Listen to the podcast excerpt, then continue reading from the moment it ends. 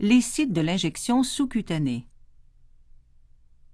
Une injection sous-cutanée consiste à administrer un médicament dans le tissu conjonctif, sous le derme et non dans le muscle. Cette voie d'administration permet une absorption plus lente car les tissus sont moins vascularisés. Les sites utilisés pour l'injection sous-cutanée sont principalement la face externe postérieure des bras, la région abdominale, sous le rebord costal jusqu'à la crête iliaque, la face antérieure des cuisses,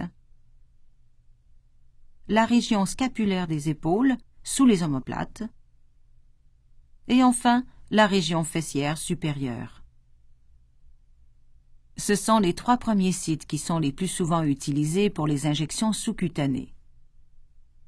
La région de l'abdomen est privilégiée pour l'administration de l'héparine, car elle est mieux protégée des chocs. Chez le client diabétique, on procédera à une rotation des sites d'injection de l'insuline. Ces trois régions sont aussi les sites privilégiés chez l'enfant pour administrer des médicaments par voie sous-cutanée.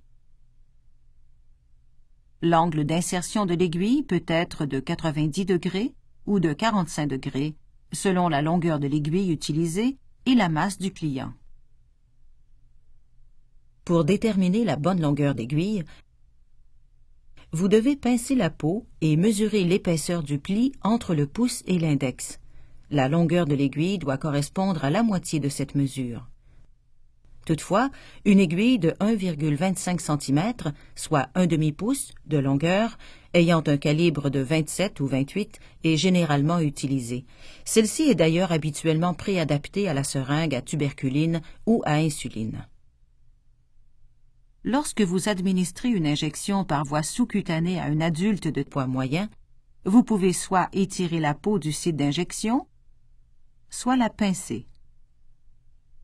Si, en pinçant la peau, l'épaisseur du tissu dépasse 2,5 cm, introduisez l'aiguille selon un angle de 90 degrés en laissant la peau tendue. Si par contre l'épaisseur du pli cutané est moins que 2,5 cm, vous administrez cette injection avec un angle de 45 degrés avec la peau pincée. Rappelez-vous que l'important est d'administrer le médicament dans les tissus sous-cutanés.